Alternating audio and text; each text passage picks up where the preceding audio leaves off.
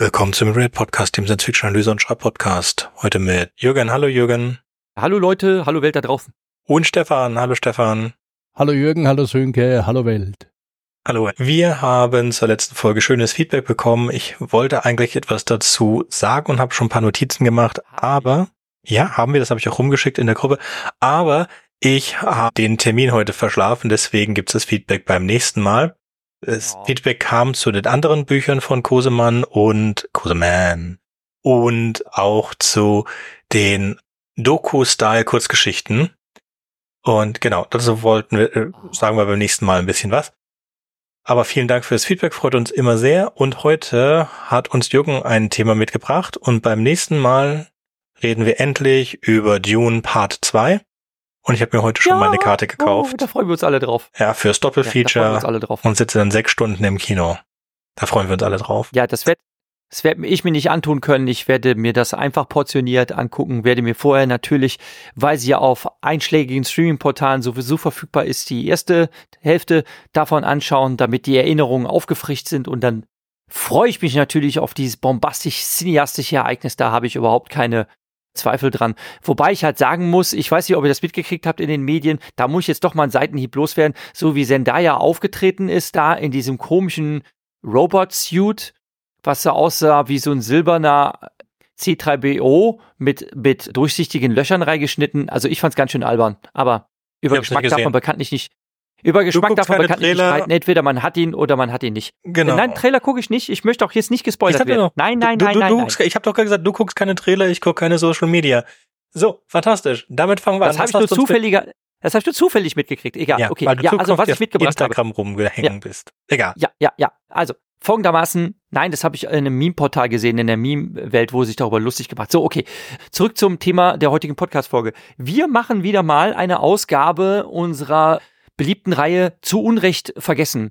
Und zwar kamen wir auf einen schönen Science-Fiction-Film zurückreichend in die wilden 80er. Ja, der mir auch tatsächlich in sehr schöner Erinnerung geblieben ist, aber mit eben diesem Schauspieler gab es aus demselben Dekade noch andere sehr, sehr coole Filme. Und dann habe ich mal so ein bisschen, bisschen geguckt und habe festgestellt, dass Dennis Quaid tatsächlich äh, so produktiv ist, dass es sich lohnt, dem eine eigene Podcast-Folge zu widmen. Und zwar jetzt unter der Kategorie zu Unrecht vergessen, haben wir drei recht dicht aufeinander folgende Filme von dem US-amerikanischen Schauspieler Dennis Quaid, äh, zu dem ich gerade ein paar Takte erzählen möchte. Er ist geboren worden am 9. April 1954 in Houston, Texas. Sohn, lass mal gerade gucken auf der Wikipedia, eines Elektrikers und einer Immobilienmaklerin. Seine Familie hat irisch-französische Wurzeln und er brillierte schon sehr, sehr früh in der Schauspielerei. Sein erfolgreichster, also sein erster filmischer Erfolg ist verzeichnet im Jahr 1977, du liebe Zeit, da wurde ich geboren und der ist heute noch als Schauspieler aktiv. Wenn man auf der Wikipedia schaut, findet man eine lange, lange, lange Liste der Filmografie, angefangen bei 1975, das war sein erstes filmisches Mitwirken, bis jetzt in die Gegenwart reichend. Sein letzter Film, also seine letzte Miniserie aus dem Jahre 2023, und der hat der Kerl hat wirklich Dutzende und Aberdutzende Filme und Serien rausgehauen. Der hat sich höchstens mal drei Jahre Pause gelassen zwischen irgendwelchen Filmen. Manchmal hat er mehrere Filme in einem Jahr gedreht. Unglaublich. Die ganzen Jahrzehnte hindurch. Und in den wilden 80ern war halt eine Schaffensphase, äh, wo er einige sehr, sehr coole Science-Fiction-Filme in Folge produziert hat. Und darf ich jetzt schon verraten, über welche drei Filme wir sprechen werden oder machen wir das nacheinander und wir raten das gegenseitig, obwohl wir ja eh schon wissen. Nee, wir raten das nicht. Wir, wir lassen das die Zuhörer raten. Also mein Vorschlag ist, wir machen jeweils eine es Zusammenfassung. Steht ja eh schon in den Shownotes. Ja, na klar, also die, aber wer, die Folge habe ich absichtlich, die Folge habe ich absichtlich übrigens genannt äh, Filme mit Dennis Quaid. Ja, also wenn genau. man jetzt nicht in die Shownotes schielt, dann weiß man nicht über welche Filme wir sprechen werden. Oder in die okay, Kapitelmarken. Dann machen wir das so. Genau, dann Oder machen wir das so. Ja. ja. Dann würde ich sagen, ich fange an. Du hörst dich heute ganz schrecklich an. Ich brauche auf jeden Fall dein Local File. Stefan, ja, ich weiß, du, du, du hast auch immer Abrisse. Du hast auch immer Abrisse beim ja, Reden. Wenn du redest, also Jürgen ist immer abgehackt. Okay, also die, die, die dann geht uns das allen drei so klarkommen. Ich habe den Film jetzt gerade gesehen und gerade ausgemacht. und trotzdem. Ja, wir steigern uns. Wir steigern uns. ja, also ich glaube, ich hatte den Film auf jeden Fall vergessen, falls ich ihn jemals gesehen habe. Wir reden von einer Produktion aus dem, 19, aus dem Jahr 1984. Ein Telebe Telepathie-begabter Lebemann, junger Aufreißer, der sich mit Sportwetten und Frauenaufreißen die Zeit verbreitet, wird von seinem alten Mentor angesprochen, ob er nicht bei dem neuen Projekt mitmachen will. Und dann wird er in eine Universität gebracht, wo es ein Love Interest gibt und sein äh, findet er ein geheimes Labor, in dem es dann halt darum geht, dass man, dass Telepathen in der Lage sind, in menschliche Träume einzudringen und mehr wissen wir gar nicht am Anfang. Es gibt noch einen zweiten, nein, es gibt noch zwei weitere Telepathen. Der erste Telepath wird gleich verunfallt in einem Traum eines, eines Jungen und der zweite Telepath ist so ein bisschen psychopathisch drauf und man kann sich auch schon sehr gleich denken, dass das einer der Antagonisten sein wird. Und unsere Hauptfigur Alex bewegt sich dann durch verschiedene Träume und wird dann immer besser und genau. Erstmal unspektakulärer Traum, dann ein, weiß gar nicht wie viel, aber auf jeden Fall kommt da dann die, die, das erste spektakuläre oder ansehnliche, nett gemachte ist dann der Traum des Jungen, der den ersten Telepathen ausgeschaltet hat. Und zwar hat dieser Junge Angst vor einem Schlangenmenschen und dieses Schlangenwesen wird dann besiegt. In dem nächsten, in der nächsten Traumsequenz stirbt eine Frau durch den anderen Telepathen, der dann sich dadurch eindeutig als böse identifiziert. Und ein Autor, ich liebe ja Autor, Autorencharaktere immer, kommt und erzählt unserem Alex, dass es sich doch da irgendwo um eine Verschwörung handelt und es hat irgendetwas mit dem Präsidenten der Vereinigten Staaten zu tun. Und dann kommt der Präsident der Vereinigten Staaten, denn der hat auch, was wir über das Intro und über verschiedene Newsartikel mitbekommen haben, Albträume und zwar hat er Angst, dass seine Frau durch Deine Frau ist gestorben und in seinen Träumen lebt seine Frau wieder und wurde durch einen nuklearen Schlag getötet. Und deswegen will er nach Genf gehen und dabei Abrüstungs Abrüstungsgespräche mit den Sowjet sowjetischen Teufeln machen. Was natürlich sein Berater, Chef eines mega geheimen Geheimdienstes gar nicht toll findet und kommt deswegen auf die Idee, dass er ja alle möglichen Leute direkt vor der Nase von Hunderten von Zeugen umbringen lassen kann und auch ganz schlecht die Leichen nicht aus dem Weg räumt und es stört niemanden, aber den Präsidenten der Vereinigten Staaten kann er so nicht aus dem Weg räumen. Da muss er jemanden finden, der in dessen Traum eindringt. Gut, das ist der Plan. Und mit, na, ja, und dann. das so, als wäre das überhaupt nicht ist, ernst zu nehmen. Es ist überhaupt, nein, es ist nicht ernst zu nehmen. Es ist nicht ernst zu nehmen. Also, wenn Dennis Quaid Schauspielen gelernt hat, dann erst nach diesem Film. Aber was mich am meisten schockiert hat, wir haben einen Dream Rape. Ja, weil man sagt ja diese Tele also erst einmal, warum können nur Telepathen da eindringen in die Träume? Keine Ahnung, ja. Wir sehen auch nichts großartig von seinen telepathischen Fähigkeiten, abgesehen davon, dass er aus irgendwelchen Gründen weiß, welches Pferd gewinnt. Was das mit Telepathie nein, zu tun nicht hat? Nur, nicht ja, nur, dann die kommen machen, die Karten, nein, die ich machen weiß. die typisch, genau, ja. Da wollte ich Ja, gerade okay. sagen, Jürgen, ich habe den Film gesehen Entschuldigung. gerade vor 30 Ja, Sekunden. entschuldige bitte, ja, ja, entschuldige Ja. bitte. Und dann kommt dieser Okay, ich Kartentrick da, dass man halt in die Augen an der, der Frau guckt und sie dann weiß, aus ihren Gedanken liest, welche Karten sie anguckt und dann ist so eine Flirt-Szene, ja, kann man, kann man, kann man vergessen. Das Ganze hat ein bisschen Alien-Ästhetik. Also die Traumsequenzen sind wirklich ganz nett. Davon gibt's mh, zwei schöne, die mit dem Schlangenmenschen bei dem kleinen Jungen und dann die am Ende, die sehr lange am Ende Abenteuersequenz, aber zu der kommen wir dann noch. So, erst einmal, wo haben wir denn gerade den Faden verloren? Genau, Dream Rape. Nachdem er abgeblitzt ist bei seinem Love Interest und dann kommt er zurück und sie schläft auf der Couch und dann denkt, oh, ich kann doch mal ein bisschen und dann geht er in den, den, den Traum und dann gibt es eine, eine 80er Jahre Sexszene. Sie wacht auf und bemerkt, dass sie gedreamed raped wurde und dann verzeiht sie ihn innerhalb von 23 Sekunden glatt und ist dann super beeindruckt, dass er sie dream Hat die Zeit konnte gestoppt, erstaunlich.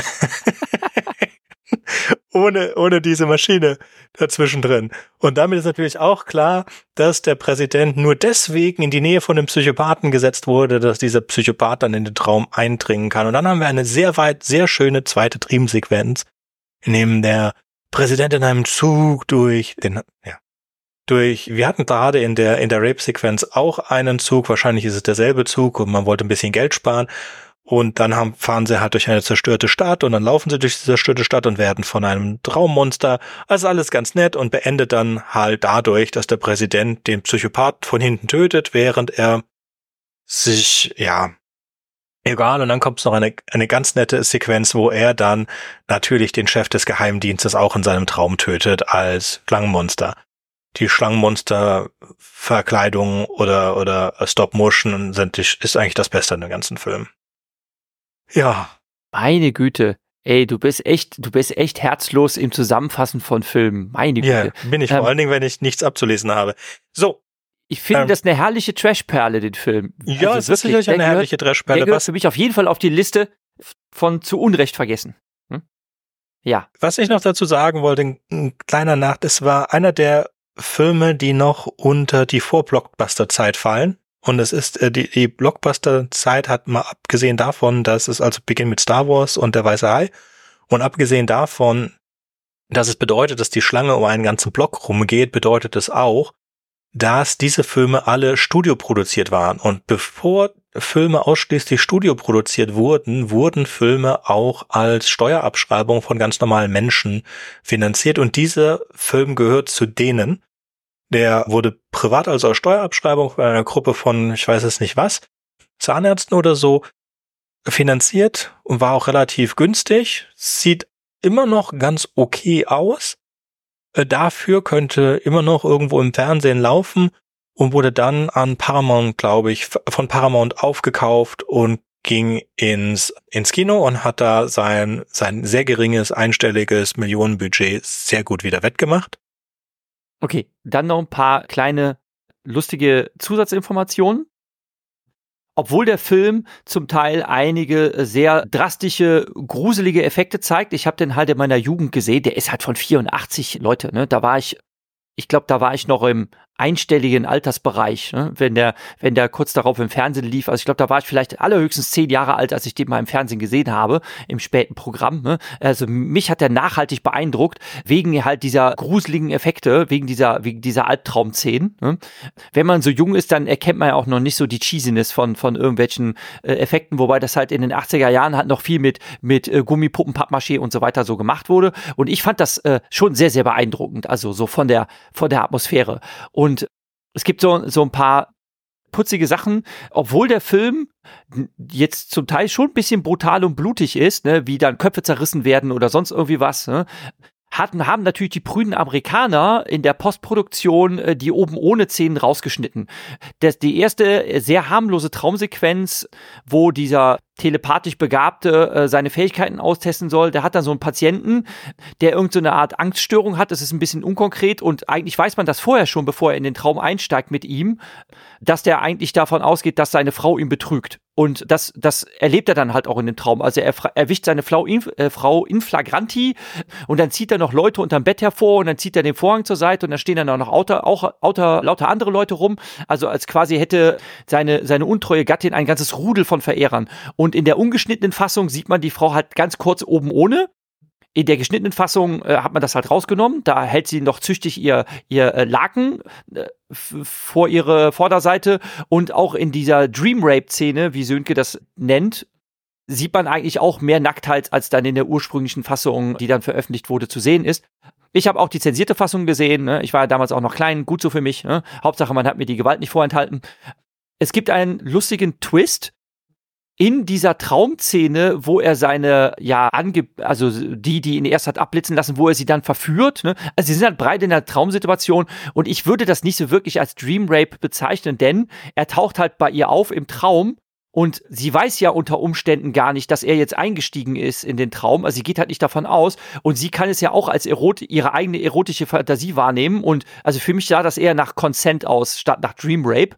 Und sie ist dann nur erbost, als sie dann aufwacht und dann feststellt, oh, er ist in meinen Traum eingestiegen. Und er sagt dann, ja, also jetzt reg dich mal nicht so auf. Also so typisch machohaft, ne? Du wolltest das doch auch, du hast ja immerhin mitgemacht. Und ja. by the way, ich, ich habe das ohne maschinelle Hilfe gemacht. So, und jetzt der lustige Twist, da kommt noch ein Schaffner rein und der kontrolliert die Tickets und ganz am Ende des Films, bei dem Happy End, als sie als Paar zusammen sind und in den Zug einsteigen, kommt eben derselbe Schaffner wieder und sie machen beide ganz große Augen und gucken den groß an äh, und denken, wieso ist der Kerl jetzt hier? Also sie sagen nichts dazu, sie sind einfach sprachlos. Sie denken sich nur, wieso ist der Kerl jetzt hier? Der ist uns, uns im Traum erschienen. Ist das hier jetzt gerade wirklich oder träumen wir immer noch? Und das, ich fand es einen lustigen Twist. Mir hat das sehr gut gefallen. Und jetzt noch die kleinen Referenzen, als vor Jahren sehr Furore machend Inception von sich Rede machte und auch sehr bildgewaltig umgesetzt war, obwohl es eigentlich ein äh, Abklatsch von einem Anime namens Paprika ist, ne? da dachte ich mir, in andere Leute Träume einsteigen und darum manipulieren. Das gibt's doch schon längst. Ne? Aber Dreamscape ist halt damals schon längst in Vergessenheit geraten.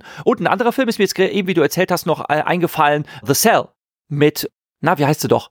Die sich auch ein bisschen in Schauspielerei versucht hat. Eigentlich eine Sängerin. Äh, J-Lo. Ne? Ja, The Cell mit J-Lo. Okay, ja, darum, es wurde gerade jemand ja. in, ja, in den, in den Verstand, in den Verstand eines Menschen eintaucht und in seine Albtraumwelten. Und ne, das sind alles Filme, die später kamen und Dreamscape ist der mir bekannte älteste Film, der auch visuell ansprechend sowas erzählt. Okay. Deshalb finde ich ihn auch heute noch interessant. Möchte ich nur so sagen. Ich werde das in die Shownotes aufnehmen, die beiden Filme, die mir dazu eingefallen sind. Jawohl. Mach das. Ja. Stefan? Ja. Haben wir den Titel heute gesagt des Films? Hat Jürgen das gesagt? Äh, Dreamscape. Dreamscape. Ich habe es jetzt ein paar Mal verraten. Ja. Wenn die Hörerinnen und Hörer es nicht schon längst erraten haben. Ja, weil es dann so fantastisch war. So schlimm ist er gar nicht. Nur die, die, die, ich bleib dabei, das war Vergewaltigung. Aber, also heute würde das im Jahr, und ich gucke auf die Uhr 2023, zählt das eindeutig als Vergewaltigung. Aber damals war das okay. Wahrscheinlich. Keine Ahnung. So sauber war sie nicht. Das ist schon echt schlimm, ist echt schlimm. Okay. Den vielleicht besten Film ever dem Mr. Quaid mitgespielt hat. Mein Stefan? Ja. Mhm. Dein Film. Titel darf ich nicht verraten? Nee, den Titel müsst, den, den noch, verraten noch. wir, verrät Jürgen einfach am Ende. Aber ihr könnt alle mitraten, weil, ihr, weil, weil, weil ihr wisst, was es ist. Darf ich Namen von Personen, die im Film vorkommen? Ja, klar. Erwähnen? Du kannst natürlich auch, Dennis immer, ich habe jetzt Alex genannt, weil sein Charakter auch Alex heißt, aber du kannst natürlich auch nennen, wie du magst. Also in diesem Film spielt Dennis Quaid einen Raumjägerpiloten. Die Menschheit befindet sich im Krieg mit einer Alienrasse, die ausschaut wie so laufende Eidechsen. Eine reptiloide Rasse, die die Drax genannt werden. Und der menschliche Raumjägerpilot hat den Namen Davidge, auf Englisch wahrscheinlich. Willis Davidge. Und beide führen gegeneinander Krieg unter anderem und stürzen auf einem Planeten ab. Dieser Planet hat eine sehr ungastliche Umgebung. Er ist teils wüstenähnlich, teils besteht er aus gebirgigen Teilen mit einer sehr kargen Vegetation und einer sehr feindlichen Tierwelt. Beide Piloten, die dort abgestürzt sind, versuchen jetzt dort zu überleben und bekämpfen sich zunächst mal gegenseitig. Also sie sind richtig auf Feind gebimst, kann man sagen. Unser Willis Davidge bezeichnet den anderen als Froschfresse und möchte ihn am liebsten eher gestern als morgen äh, einfach töten. Im Laufe der Geschichte stellen beide dann fest, dass sie irgendwie alleine nicht wirklich zurechtkommen. Äh, vor allem als unser Held Willis Davidge in eine Grube stürzt, in der von einem Monster, von dem man nur so eine riesen Tentakel sieht, dann fast in die Tiefe gezerrt wird und der Drack, der den Namen Cherubah Shigan hat, ihn dann rettet und versorgt, dann verändert sich die Beziehung zwischen beiden. Also am Anfang sind sie ständig noch miteinander im Clinch, also man könnte diesen Film als Kammerspiel bezeichnen. Die Haupthandlung vollzieht sich dort auf diesem Planeten und es geht weniger um Weltraumgefechte als um die Beziehung zwischen den beiden. Es entsteht nämlich dann zwischen ehemals Todfeinden eine sehr innige Freundschaft. Und dann gibt es noch einen netten Twist in der Story. Die Reptiloiden Drax haben eine merkwürdige Art der Fortpflanzung. Damals, der Film ist 1985 herausgekommen, da habe ich noch die Bravo gelesen. Da war so eine Rezension im Vorfeld, die ich mir da angeguckt habe von dem Film, bevor ich da reingegangen bin. Da stand drin, dass zwischen den beiden so eine Art Liebesbeziehung entsteht und dann entsteht dann auch Nachwuchs. Ich muss sagen, im Film ist es nicht wirklich nachvollziehbar. Also es ist so, dass dann der Drack Cherubah plötzlich einen runden Bauch hat und dann Willis, dessen Nachnamen er nicht aussprechen kann. Er kann nicht David sagen, er sagt immer Dowitch. Dem zeigt er dann seinen runden Bauch. Und der Truck Cherryber, der gebärt dann einen kleinen Truck, ein Baby, um das sich dann Willis hingebungsvoll kümmert, weil Cherryber bei der Geburt mehr oder weniger verstirbt. Und er ist dann also allein mit dem Kind auf diesem Planeten und kümmert sich hingebungsvoll um den Jungen. Und dann landen eines Tages dann so, ja, Menschen, die Drax als Sklaven halten und die nehmen ihn dann auch gefangen. David wird dabei fast getötet. Er wird dann später von einem Suchtrupp gerettet und bricht dann, als er wieder genesen ist, dann zur Rettung von seinem Ziehsohn auf, der mit anderen als Sklaven dann in einer Mine arbeitet. Also es gelingt ihm dann, seinen Adoptivsohn sozusagen zu befreien und die anderen Drax und kehrt dann mit diesen auf ihren Heimatplaneten zurück. Und er hat nämlich seinem innigen Freund Jerry Bashigan versprochen, äh, dass er den Jungen in die Gemeinschaft der Drax aufnehmen hilft. Und da ist es üblich, dass man also die Ahnenreihe eines Neugeborenen singt. Es gibt eine eigene Aliensprache hier in dem Film, die wurde hergestellt durch Russisch rückwärts gesprochen. Und das Ganze ist versehen mit ein bisschen Gurgeln und teilweise hört es sich auch ein bisschen an wie klingonisch fast. Dennis Quaid spielt den menschlichen Piloten und Louis Gossett Jr., ein bekannter farbiger Schauspieler, spielt den Cherryber Cherry Sheegan. Die Maske war so überzeugend, die er trug. Die hat vier Stunden gebraucht, bis sie komplett angelegt war. Der Regisseur ist kein geringerer als Wolfgang Petersen. Der hat es übernommen, weil der erste Regisseur Richard Lockrane den, die Dreharbeiten abgebrochen hat. Es gab da ein paar interne Zerwürfnisse. Und für uns ist auch interessant, Wolfgang Petersen hat in den Bavaria Filmstudios in München gedreht und auf Lanzarote. Und in den Bavaria Filmstudios waren die Kulissen noch lange Zeit zu sehen, also laut Tante Vicky bis Ende 2007. Ich war da auch zweimal dort und habe mir das angeguckt. Die Raumstation, also das Innere des Raumschiffs war da ausgestellt. und das war recht witzig gemacht, sah ein bisschen karg aus, es wurde gelobt, dieses Set. Aber eigentlich war da nicht allzu viel dahinter. Die haben sehr viel mit Spiegeln gemacht. Die haben da also sehr wenig aufgebaut und dann mit Spiegeln durch optische Täuschung das Ganze größer aussehen lassen. Mhm. Es gibt noch ein paar Fun Facts. Es gibt eine Kurzgeschichte von Barry B. Longyear im 1979, auf der der Film basiert. Und der grundsätzliche Plot dieses Filmes, dass zwei Todfeinde sich miteinander versöhnen und sogar anfreunden, wurde auch von verschiedenen Star Trek-Episoden mehrfach aufgegriffen. Da gibt's so die Episode Damok von Raumschiff Enterprise, das nächste Jahrhundert. Da landet. Die ist auch echt toll. Picard mit einer anderen Rasse auf einem Planeten und die können sich nicht verständigen, weil die sich nur in Metaphern ausdrücken. Mhm. Jürgen seine Tränen. Und, und ja, Jürgen und irgendwie Tränen, schafft es genau. Picard mit den Metaphern aus dem Gilgamesch-Epos dann Kontakt anzuknüpfen. Dann soll es noch eine geben, die heißt Auf schmalem Grat, die sagt mir jetzt nix. Auch eine das nächste Jahrhundert-Episode von Star Trek, wo das nochmal deutlicher thematisiert wird. Da landet Jordi mit einem Romulaner auf einem Planeten und freundet sich dann mit dem an. Ah, ich erinnere mich wieder. Jordi verliert sein Augenlicht, weil sein Visor ausfällt und der andere kann nicht mehr laufen und beide müssen einander dann helfen. Ja. Ist einer von den Behinderten. Behinderten.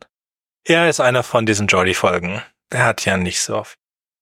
Und was aber richtig. Eine von diesen behinderten Folgen, wie das ja. klingt. Ja. Was aber richtig Nein, gruselig ist. Äh, äh, Johnny hat, Johnny LaForge hat zwei Arten von Folgen, ja. Einmal, in dem seine, seine, seine Blindheit doch ein Vorteil ist. Das ist das eine Mal mit dem Romulanern, bei die würden ein blindes Kind töten.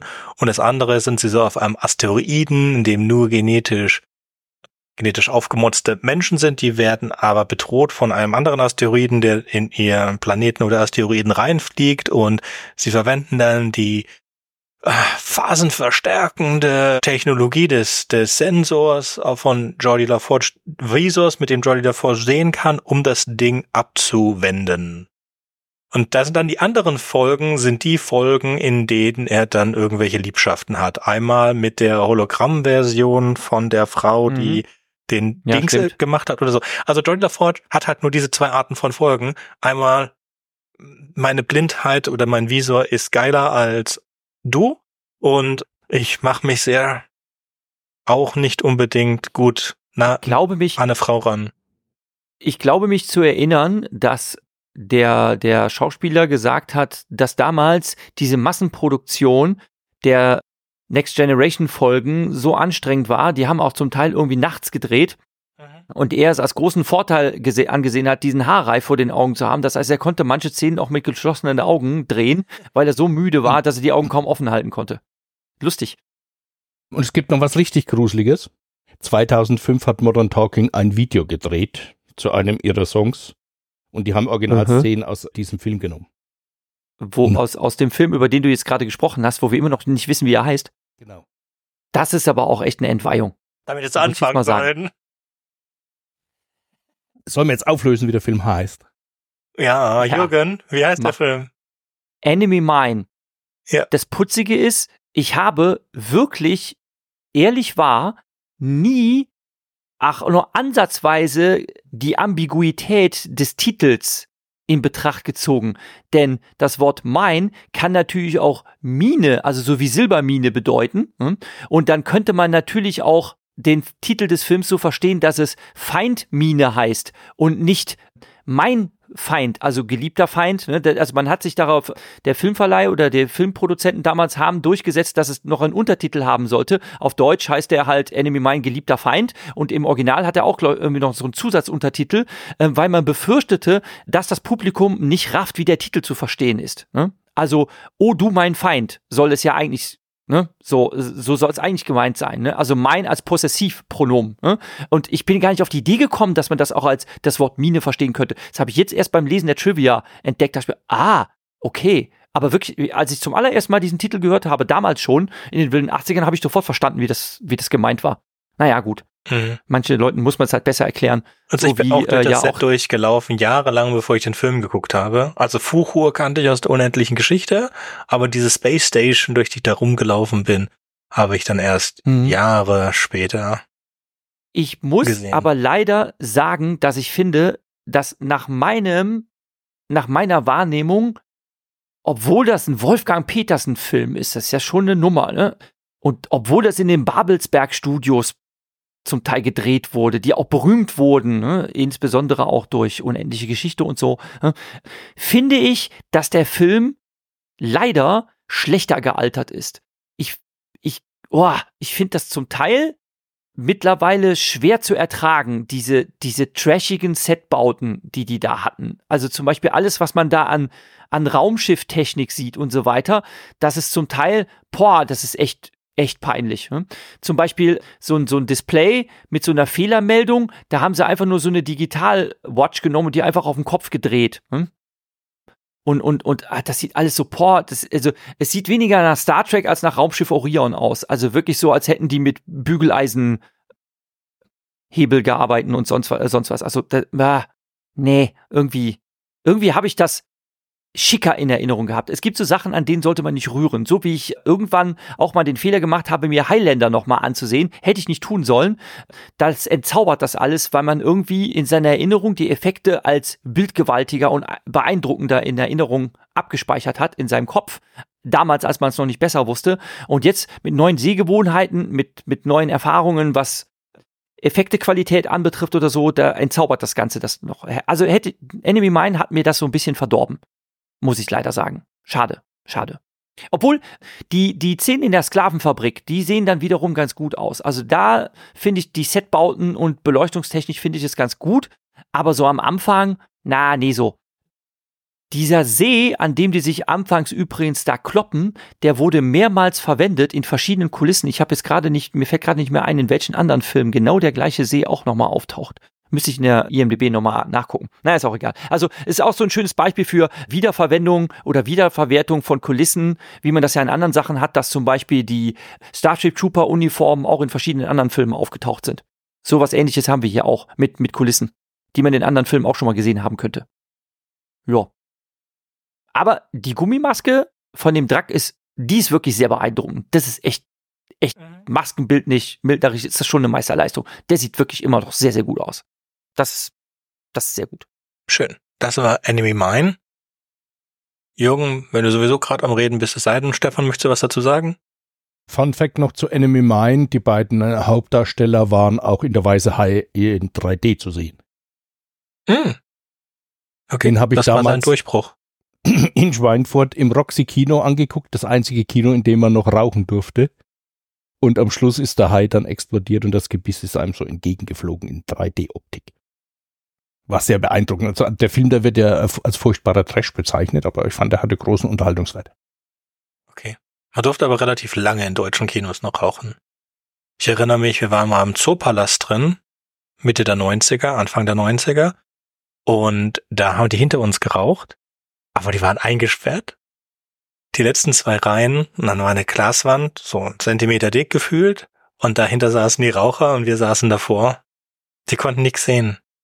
Schon zu. Vor lauter Rauch. Ja, das hast du dir selber ausgesucht. Danach wurdest du geräuchert. Was ich schlimm fand im Kino, in dem ich zum ersten Mal das deine Arschloch gesehen habe, da haben sie echt rauchen dürfen. Aber das ist auch noch so eine- Zeit, das kann man sich gar nicht mehr vorstellen. Ja, Genau, das war eine schlimme Raid. Zeit damals. Genau. Rauchen, rauchen. Da kommst, Rauchen. kommst du nicht, kommst du nicht drüber Da weg. komme ich ne? nicht drüber weg. No, da komme ich nicht drüber weg. Ja, ja, egal. So. Der Film, über den ich jetzt als drittes sprechen möchte, wenig überraschend, auch wieder mit Dennis Quaid in der Hauptrolle, hm, ist ein, eine Geschichte, die ein Thema oder eine Idee aufgreift, die es schon in einem weit älteren Film gab, nämlich aus dem Jahre 1966 unter dem Titel Fantastic Voyage oder zu Deutsch die fantastische Reise. Jetzt trägt der Film in den wilden 80ern im Jahre, das war zwei Jahre später, nach Enemy Mine 1987 erschienen, einen etwas anderen Titel und es geht um Folgendes. Quaid spielt einen leider trunksüchtigen und heruntergekommenen ehemaligen Marineflieger, der eben seine besten Jahre hinter sich hat. Er ist liiert mit einer Ne, das, das ist so üblich 80er Jahre mäßig, ne, mit einer nicht schlecht auszusehen, äh, anzuschauenden blonden Freundin, gespielt von Mac Ryan. Fun Fact, die haben sich bei den Dreharbeiten kennengelernt und dann 1991 geheiratet. Die Ehe hielt zehn Jahre lang, trennte sich leider, weil Miss Ryan ihm dann fremdgegangen ist. Unerhört.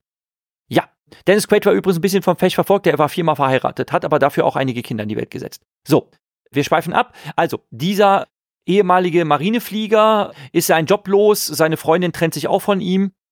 Das ist übrigens eine sehr, äh, sehr, sehr hübsch anzuschauende Szene, nämlich Dennis Quaid ist in dem Film so im, äh, in der Blüte seiner Jahre, möchte man sagen. Der ist richtig durchtrainiert, der hat sogar ein Eight-Pack. Hm? Der steht dann nämlich an dem, an dem Taxi, das sie sich ruft, äh, und sie will dann wegfahren und sein Handtuch wird eingeklemmt in der Tür und dann fällt sie so den, den Hügel runter. Also das spielt in San Francisco mit den berühmten äh, hügeligen Straßen. Und dann steht er da, das Handtuch wird ihm entrissen und dann steht er nackt wie Gott ihn schuf. Ne? Natürlich keine Frontal Nudity, das wird ja nicht durchgehen im US-amerikanischen Kino. Ne? Also von hinten sieht man ihn, aber vorher hat man sein schönes äh, Eight-Pack bewundern können. Und dann steht er da ne? und breitet so seine Arme aus und sagt, er liebt die Sache und so weiter. Und ich muss jetzt mal ehrlich sagen, Donnerwetter, ne? der sah richtig gut aus damals. Mittlerweile, wenn man sich Fotos, aktuelle Fotos von Quaid anguckt, da sieht er ein bisschen verquollen aus, aber er ist halt auch nicht mehr der Jüngste. So, zurück zum Film. Ich schweife andauernd ab. Um Geld reinzukriegen, lädt er sich, lässt er sich ein auf ein sehr, sehr fragwürdiges Experiment für ein Forschungslabor, was nicht äh, weiter definiert und erklärt ist, die an einem experimentellen Mikrochip arbeiten, der komischerweise aus zwei Teilen besteht. Also es braucht zweierlei Chips, die eingesetzt werden, damit das Experiment funktioniert. Das ist deshalb wichtig, weil einer von den beiden dann unmittelbar nach der Durchführung des Experiments geklaut wird. Und zwar geht es darum, dass man eine Schrumpftechnik entwickelt hat. Und zwar steigt Lieutenant Tuck Paddleton in eine Art U-Boot, in eine äh, Ein-Mann-U-Boot ein und dieses wird miniaturisiert und dann in eine Syringe, also in eine Spritze überführt und diese Spritze soll eigentlich einem Kaninchen initiiert werden. Damit er dann quasi im Kreislauf, Blutkreislauf, im, im Inneren dieses kleinen Nagers rumsurfen soll. Ne? Das sieht jetzt, äh, ist erstmal sehr, sehr interessant und spannend gemacht, also spektakulär, wie das geschrumpft, äh, wie der geschrumpft wird. Nur dann, bevor der zweite Teil des Experiments durchgeführt äh, werden kann, wird das Labor überfallen, ja, natürlich wieder einiges an Schaden angerichtet und der Chip wird geklaut und auch die Spritze wird versucht in Sicherheit zu bringen. Einer der Wissenschaftler läuft davon und auf seiner Flucht, die leider scheitert, also er wird dann irgendwann auch zur Strecke gebracht, schafft er es, die Spritze einem nächstbesten Passanten in einer äh, Shopping Mall in den Hintern zu rammen.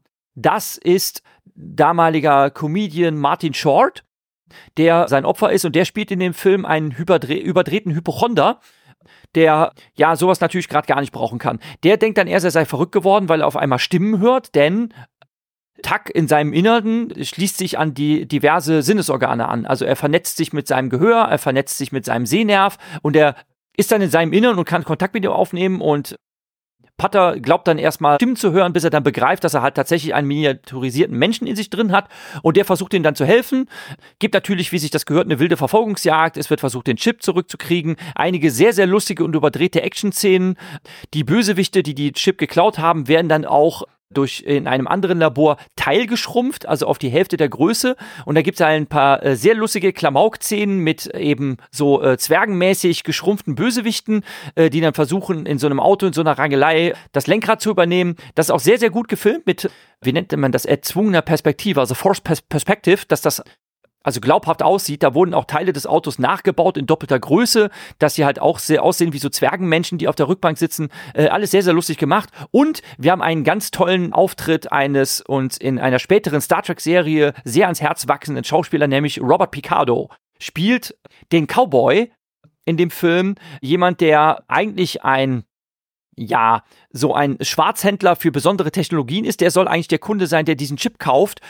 Der wird dann aber überwältigt und jemand anders nimmt seinen Platz ein und er soll eigentlich die besondere Fähigkeit haben, nicht schmerzempfindlich zu sein. Und das hat mich damals, als ich den Film im Kino gesehen habe, als Bub auch sehr beeindruckt. Er sitzt dann so im, im, äh, in einem Flugzeug und steckt sich eine dicke, stinkende Zigarre an und wird dann von der Stewardess darauf hingewiesen, dass er das nicht machen darf. Also ist Rauchverbot im Flugzeug, zumindest für Zigarren. Und dann drückt er sich das Ding ganz lässig auf dem Handballen aus. Und da habe ich dann tatsächlich damals im Kino echt große Augen gemacht.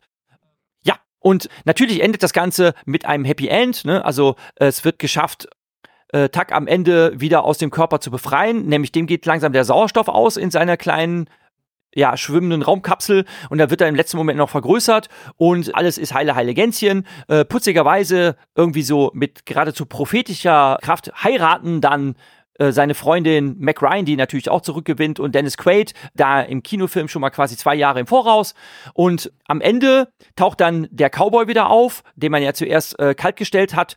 Und das kriegt unser hypochondrischer Held Widerwillen mit und der glaubt dann auch von seinen Ängsten geheilt zu sein, springt dann in so ein schönes feuerrotes Cabrio und braust dem äh, anderen hinterher, um sie zu retten und dann mit schönen Kamerafahrten eines rasenden feuerroten Autos über den Canyon äh, beginnt der Abspann. Ich finde den Film sehr, sehr unterhaltsam. Er ist auch sehr, sehr populär in, in Genrekreisen. Leider war er an den Kinokassen ein totaler Flop. Die Filmemacher haben so sehr an das Skript geglaubt, dass sie ihn gar nicht großartig promotet haben. Und ich glaube, er ist ähm, Independence Day in die Kinos gekommen und ist leider kolossal gescheitert. Er wurde vom Publikum leider nicht angenommen, was ich persönlich sehr, sehr schade finde. Ich finde, auch heute noch hat dieser Film sehr, sehr großen Charme, weil er eine schöne Mischung aus ja, Science Fiction ist, ob man das jetzt ernsthaft nehmen kann oder nicht, und halt lustigem Klamauk. In späteren Marvel-Produktionen, wie zum Beispiel Ant-Man, wird sich auch sehr viel mit dem Thema Miniaturisierung auseinandergesetzt. Deshalb haben mir die Ant-Man-Filme, zumindest die ersten beiden, auch ganz gut gefallen. Ja, was gibt's sonst noch zu sagen? Ach ja, lustiges Fun-Fact. Häufig ist es ja so, dass solche Drehbücher verschiedenen Schauspielerinnen und Schauspielern und auch verschiedenen Regisseuren und Regisseurinnen angeboten werden und manche lehnen ab.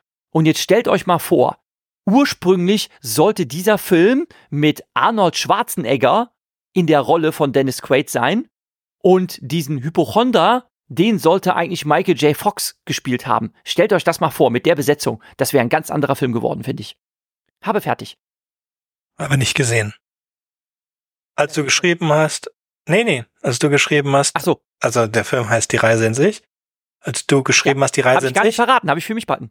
Ja, habe ich mich verraten, an den alten 60er Jahre Film erinnert, wo sie auch mit so einem Ding halt in die Fantastic Voyage. Genau, Fantastic Voyage, in denen sie in einem Präsidenten oder so, um, um irgend so ein Gehirngerinnsel zu. Blutgerinnsel sollen sie operieren, genau. Ja, genau. Das muss binnen einer Stunde passieren, weil sie dann langsam größer werden und sonst, auch sehr witzig, äh, die Antikörper, das, das Mini-U-Boot als Fremdkörper entdecken und dann zersetzen würden.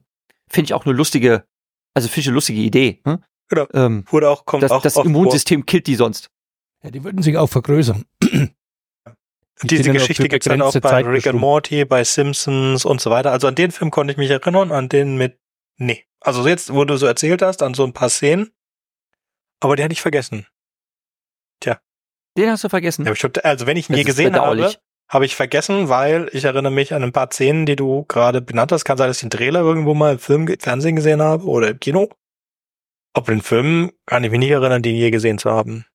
Also die Reise es ist, habe ich damals im Kino gesehen und ich weiß, dass der mich wirklich nachhaltig beeindruckt hat. Der ist mir wirklich, also auf Lebzeiten in Erinnerung geblieben, weil der einfach so richtig tolle, äh, also wirklich tolle Szenen hat. Und also auch wegen des, wegen des Klamauks natürlich, das ist dann natürlich genau das Richtige, wenn man das so als als Jugendlicher oder Preteen sieht, das ist, dann ist man genau in dem richtigen Alter, so einen Film zu gucken. Ne? Der ist nämlich FSK 12 und das ist echt richtig tolle Unterhaltung. Also den kann man sich auch als Familienkino geben. Dafür ist er nicht brutal genug und nicht krass genug, dass man den einem Zwölfjährigen nicht zumuten könnte. Hm?